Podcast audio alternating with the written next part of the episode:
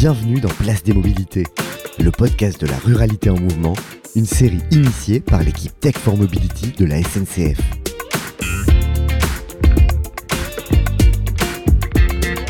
Gérard Ernja est docteur en sciences de l'éducation, responsable formation ECF et membre du comité scientifique du laboratoire de la mobilité inclusive.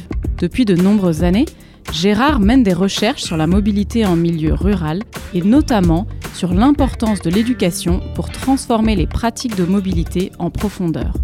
Dans cet échange, Gérard revient sur son dernier ouvrage, Manifeste pour une éducation à la mobilité durable et inclusive, coécrit avec Vincent Kaufmann et paru en septembre 2022 chez Elia Éditions.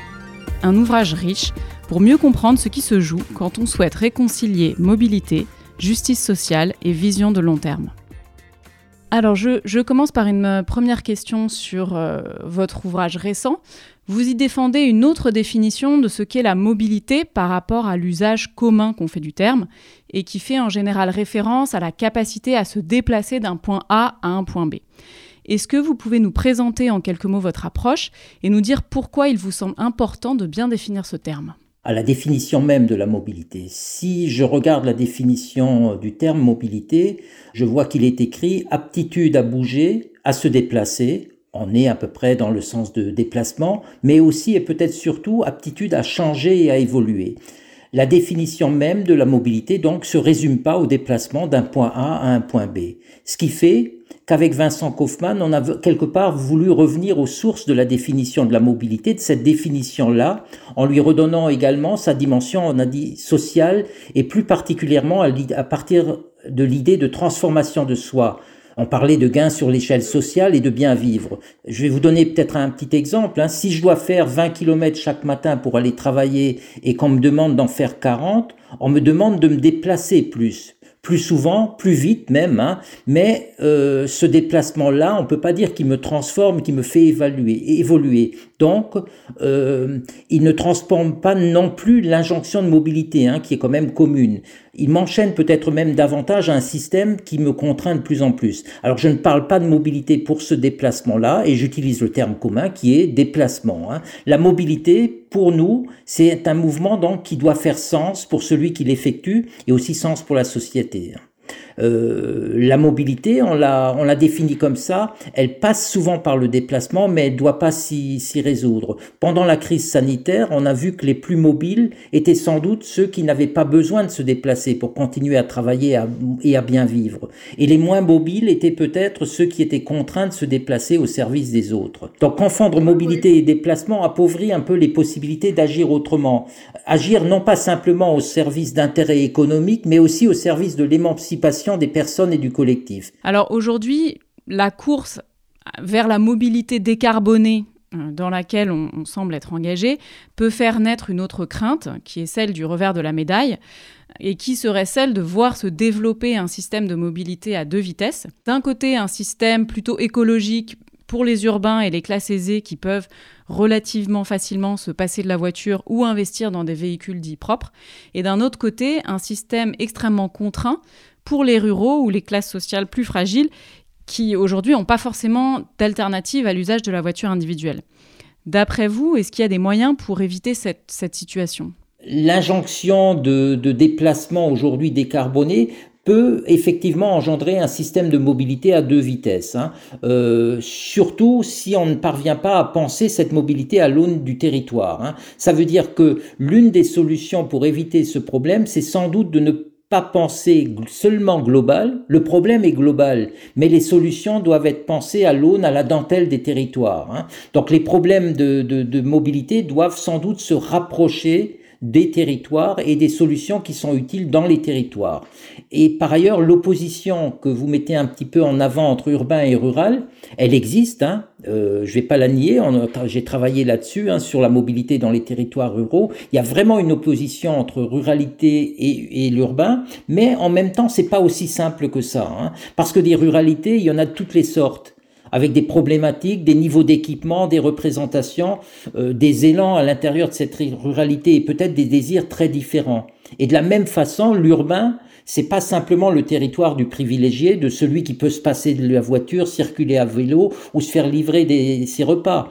Dans l'urbain et dans les villes aussi, il y a bon nombre de personnes qui peuvent être caractérisées par le fait qu'elles sont exclues de la mobilité et de toutes les transformations personnelles qu'elle implique. Donc, L'idée de mobilité à plusieurs vitesses, elle est juste, mais elle doit être davantage creusée. On en vient à un autre concept que vous avez beaucoup travaillé au sein de votre ouvrage, qui est celui de l'inclusivité. D'après vous, quel type de transformation serait nécessaire pour que la mobilité de demain devienne réellement inclusive d'un territoire à l'autre? Peut-être juste revenir sur la définition de, l'inclusion, euh, parce qu'elle est souvent confondue avec l'idée d'intégration. L'intégration, c'est l'idée que l'effort premier et essentiel doit concerner l'individu. Et l'inclusion, c'est l'idée que l'effort premier doit concerner la société, c'est-à-dire que c'est à la société d'être suffisamment ouverte accueillante et tolérante pour que les personnes, dans leur diversité et dans leurs différences, puissent y trouver une place. L'inclusion doit s'appuyer sur la volonté d'agir et de faire de susciter des transformations qu'on qualifie d'individuelles. Et ces transformations individuelles passent par la reconstruction de, ou par la construction de nouvelles représentations. On a parlé des territoires ruraux, donc la reconstruction de ces représentations, c'est notamment vis-à-vis de l'automobile. Mais euh, l'automobile, mais pas que, parce que faut savoir que dans les territoires ruraux, le déplacement en voiture, c'est pas seulement une nécessité, hein, c'est pas seulement une nécessité, mais c'est aussi une liberté et un plaisir. On a souvent l'idée que la voiture, elle est indispensable dans la ruralité, ce qui est vrai, et elle est seulement nécessaire. Mais cette voiture, elle est nécessaire, mais elle est aussi source de liberté et de plaisir.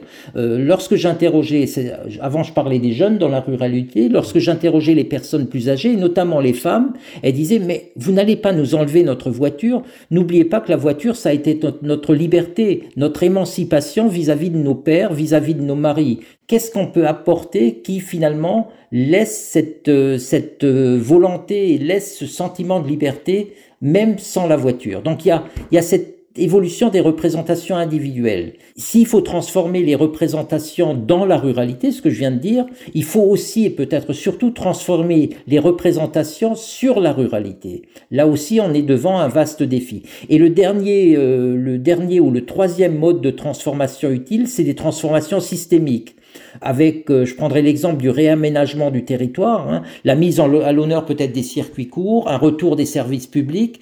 Il faudra sans doute aussi aborder différemment la question de la vitesse pour sortir d'une impasse qui, dans la ruralité, qui a laissé penser que Bien sûr, euh, on vous demande d'aller toujours plus loin, mais vous pouvez le faire toujours plus vite. Et cette relation entre plus loin et plus vite, aujourd'hui, elle ne fonctionne plus. Une des thématiques assez centrales dans votre livre est celle de l'éducation à la mobilité, et vous faites une distinction importante entre le concept d'apprentissage et celui d'éducation. Alors, en quoi ce dernier concept pourrait être un bon outil pour sortir de l'impasse écologique et sociale dans laquelle notre système de mobilité semble se trouver aujourd'hui? Je pense qu'il est, il est nécessaire de les distinguer. Apprendre, c'est toujours apprendre quelque chose. L'apprentissage n'a pas vocation à transformer celui qui apprend, n'a pas vocation à transformer le monde. L'apprentissage n'empêchera pas la crise environnementale de perdurer et peut-être même de s'aggraver. Éduquer, c'est un mouvement qui combine apprentissage et changement. La définition la plus simple de l'éducation, c'est apprendre et changer apprendre pour se transformer et pour transformer. Alors, on peut faire le lien d'ailleurs entre cette définition que je donne de l'éducation et la mobilité, puisqu'on a parlé de mobilité comme transformation de soi. Vous voyez, il y a un rapport entre cette mobilité et cette éducation. Ça veut dire que normalement, dans la définition même de la mobilité, la question de l'éducation doit être intégrée à toutes les solutions. Or, on arrive souvent sur des territoires et dans des endroits avec des solutions et on ne pense pas l'accompagnement. C'est pour ça que je dis toujours sont des solutions de déplacement. Si je veux parler de solutions de mobilité, il faudrait que je pense ces solutions avec tout l'environnement éducatif pour pouvoir finalement ramener les personnes ou euh, donner du désir aux personnes ou embarquer les personnes et transporter ces personnes-là dans tous les sens du terme transporter et pas seulement dans le sens déplacement. Aujourd'hui, les territoires ruraux semblent sous le joug de très nombreuses contraintes en termes de mobilité. On peut citer la dépendance à la voiture, la raréfaction ou l'éloignement des services comme des commerces, mais il y en a d'autres. Est-ce que d'après vous, ils ont cependant une carte à jouer pour inventer d'autres formes de mobilité? Alors les territoires ruraux ont une carte à jouer dès lors qu'on leur laisse la main, je dirais, et qu'on n'impose pas des solutions toutes faites. Hein. Je reviens sur l'idée de solutions toutes faites et indifférenciées. Euh, ces territoires ruraux ont aussi une carte à jouer dès lors qu'on saura travailler euh, avec les élus, avec les associations, mais aussi avec les habitants, au plus près de leurs besoins tels qu'eux-mêmes les expriment. Euh, il faut savoir que les territoires ruraux ne ressentent pas simplement le joug de contraintes en termes de mobilité, ils se ressentent souvent davantage sous le joug de décisions qui sont prises pour eux, mais sans eux. Et c'est peut-être là où le bas blesse finalement. Hein. Alors, on va dire que jouer la carte des territoires ruraux, c'est avant tout, je répète, savoir leur donner la main et sans doute, puisqu'on est euh, dans un jeu de cartes, leur donner une bonne main quelque part.